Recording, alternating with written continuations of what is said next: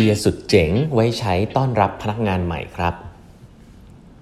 สวัสดีครับ ท่านผู้ฟังทุกท่านยินดีต้อนรับเข้าสู่แปดบรรทัดครึ่งพอดแคสต์สาระดีๆสำหรับคนทำงานที่ไม่ค่อยมีเวลาเช่นคุณครับอยู่กับผม ต้องกวีวุฒิเจ้าของเพจแปดบรรทัดครึ่งครับวันนี้เป็น EP ที่ 1561 แล้วนะครับ ที่เรามาพูดคุยกันนะครับ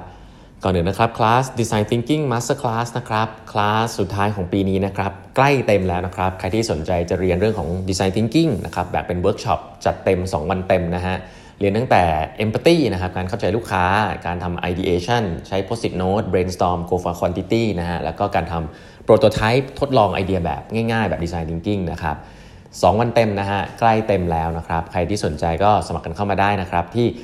รู้รายละเอียดใน Facebook Page ของ 8บรรทัดครึ่งนะครับแล้วก็ Line OA ของ 8บรรทัดครึ่งนะฮะแอดกันไว้นะฮะเครื่องหมายแอด8 half ครับ e i g h t h a l f นะฮะรีบกันสมัครกันเข้ามานะครับ วันนี้นะครับผม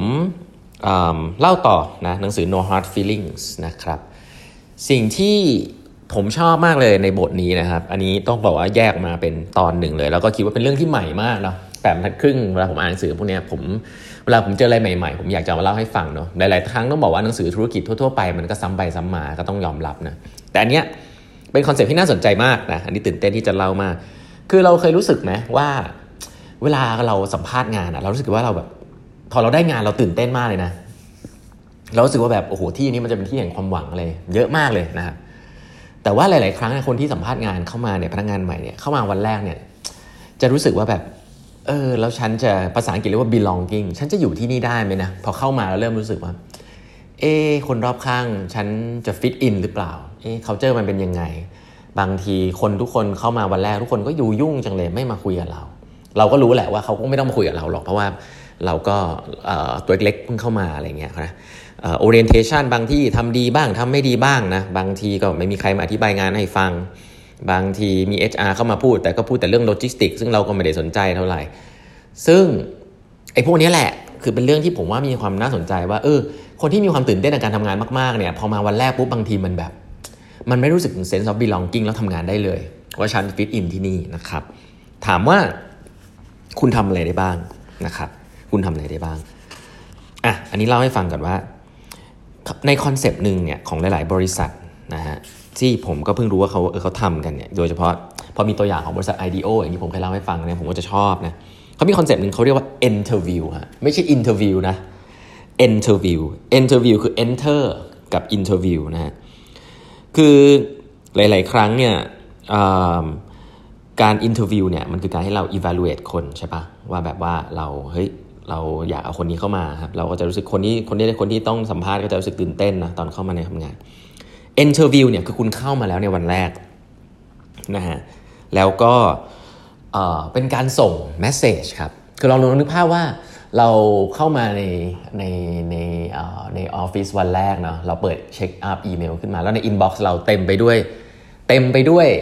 อีเมลของคนที่เราเคยสัมภาษณ์งานไปนะอาจจะหลายรอบ 3-4 คนอะไรเงี้ยแล้วข้างในนั้นเขียนว่า we think you're kind of big deal and here's why เอาง่ายๆเลยก็เป็นอีเมล greeting จากคนที่สัมภาษณ์นั่นแหละนะที่ดูน่ากลัวน่ากลัว แต่ว่าเขาส่งอีเมลมาให้อยู่ใน inbox วันแรกของการทำงานว่า เฮ้ย ดีใจที่คุณเลือกนะ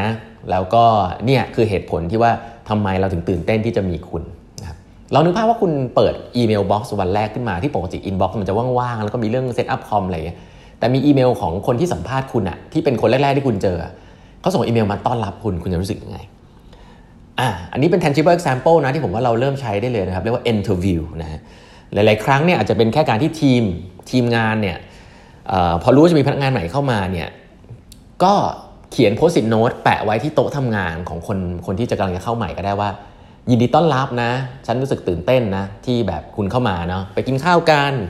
หรืออะไรเงี้ยหรือพูดอะไรเล็กๆน้อยๆเกี่ยวกับสิ่งที่ได้ได้รู้ได้สัมผัสมาเกี่ยวกับคนที่กำลังจะเข้าใหม่อะไรเงี้ยสิ่งนี้เรียกว่า interview แล้วก็มันจะทำให้คนเนี่ยรู้สึก belonging to ที่ทำงานได้อย่างรวดเร็วเลยนะครับ ผมต้องบอกอย่างนี้เลยนะ มันเป็น part หนึ่งของ orientation ได้เลยนะครับเพราะฉะนั้นเนี่ยอันนี้ให้เป็นไอเดียแล้วกันเนาะของบริษัท IDEO ผมว่าไอเดียนี้ดีมากนะครับ แล้วก็ อีกอันนึงที่เป็นตัวอย่างที่ดีนะสถานที่คุณเป็นหัวหน้าเนี่ยแล้วคุณจะพยายามทำให้คนคนหนึ่งที่เป็นพนักงานใหม่เข้ามาแล้วมี sense of belonging มากขึ้นนะครับอย่างรวดเร็วนะก็คืออย่างแรกก็คือว่าให้พูดชื่อของคนคนนั้นบ่อยๆนะเรียกชื่อนะคนคนคนนึงเข้ามาในสังคมใหม่เนี่ยเขากลัวมากเลยว่าคนจำชื่อเขาไม่ได้นะ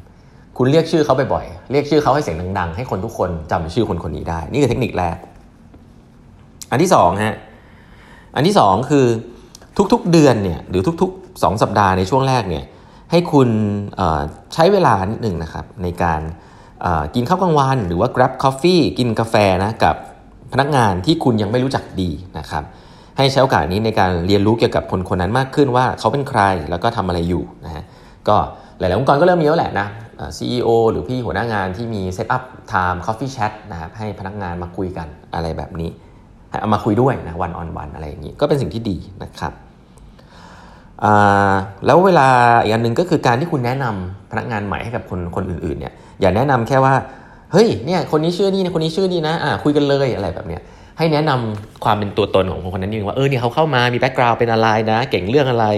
คนคนนี้ก็เก่งมากนะเขาเก่งเรื่องอะไรเออคุณสองคนควรจะทำงานร่วมกันนะ อย่างงู้นอย่างนี้อย่างนั้นอะไรอย่างเงี้ยสิ่งเหล่านี้เป็นสิ่งที่ เป็นเรื่องเล็กๆน้อยๆที่หัวหน้าอาจจะรู้สึกว่าไม่สำคัญ แต่จริงๆแล้วมีความสำคัญมากนะครับที่จะทำให้พนักงานใหม่รู้สึกเป็น sense of ถึง sense of belonging ว่าเข้ามาแล้ว fit in แล้วเริ่มงานได้เลยนะฮะแล้วก็เวลาพนักงานใหม่เข้ามาจอยใน conversation ที่มีคนพูดอยู่แล้วเนี่ยก็ให้พยายามใช้เวลาในการ brief พนักงานใหม่คนนั้นว่าเออเขาคุยเรื่องอะไรกันอยู่นะครับอย่าปล่อยพนักงานใหม่คนนั้นเขาเหวอเหวอไปนะฮะแล้วก็ เวลาใครคุยกับคุณนะ ไม่ใช่แค่พนักงานใหม่เนี่ยอย่าอย่า multitask นะครับให้ให้หยุดสิ่งที่คุณทำก่อนนะอันนี้เป็นเรื่อง active listening ทั่วไปแหละ อย่าอย่าอย่าอย่าทำอะไรไปแล้วก็ฟังไปนะในฐานะหัวหน้าเนี่ยนั่นเป็นความสามารถของคุณเลยนะคุณยุ่งอะทุกคนรู้หมด แต่ถ้าคุณมีความสามารถที่จะหยุดงานทำตรงนั้นได้ แล้วก็ฟังพนักงานอย่างตั้งใจเนี่ยพนักงานคนนั้นจะมี productivity ให้คุณอย่างมหาศาล แล้วก็จะมีมีใจให้คุณแบบมหาศาลเพราะฉะนั้นจังหวะนั้นแหละเป็นจังหวะ of truth เลยที่หัวหน้าจะ สละงานตรงหน้ามาคุยกับพนักงานได้ไหมนะครับ เพราะฉะนั้น active listening มีความสำคัญนะครับหลายๆ คนเคยเคยเจอเนาะหัวหน้าแบบว่าฟังอยู่อะมองจ้องหน้าคอมอยู่ว่าเออฟังอยู่พูดมาเลยพูดมาเลยไม่หันหน้ามาคุยกับเรา คือเรารู้ว่าฟังอยู่หรือเปล่าไม่รู้แต่เราเกลียดหัวหน้าคนเนี้ยนึกออกปะคืออันเนี้ยคือทักษะเบสิกเนาะเออผมชอบคำพูดของมาร์คริทเทนเบิร์กนะเขาบอกว่า listening is not you understand listening is another person feel understood นะครับ การฟังไม่ใช่ว่าคุณเข้าใจหมายว่าคุณฟังไม่ใช่นะ การฟังคืออีกคนที่เขาพูดอยู่เขารู้สึกว่าคุณเข้าใจ ต่างกันนะ คุณเข้าใจคุณอาจจะเก่งมากเทพมากไม่ไม่หันหลังให้คนคุณก็เข้าใจถูกป่ะแต่ถ้าคุณนั่งหันหลังให้คนแล้วเขาพูดอะคุณคิดว่าคนนั้นอยากคุยกับคุณมา เพราะฉะนั้นนั่นนะฮะคือคือหัวหน้าทักษะเอาหัวหน้านะครับที่แบบเข้าใจมนุษย์เรื่องแบบนี้นิดนึงนะครับก็จะสามารถช่วยให้คนรู้สึกว่า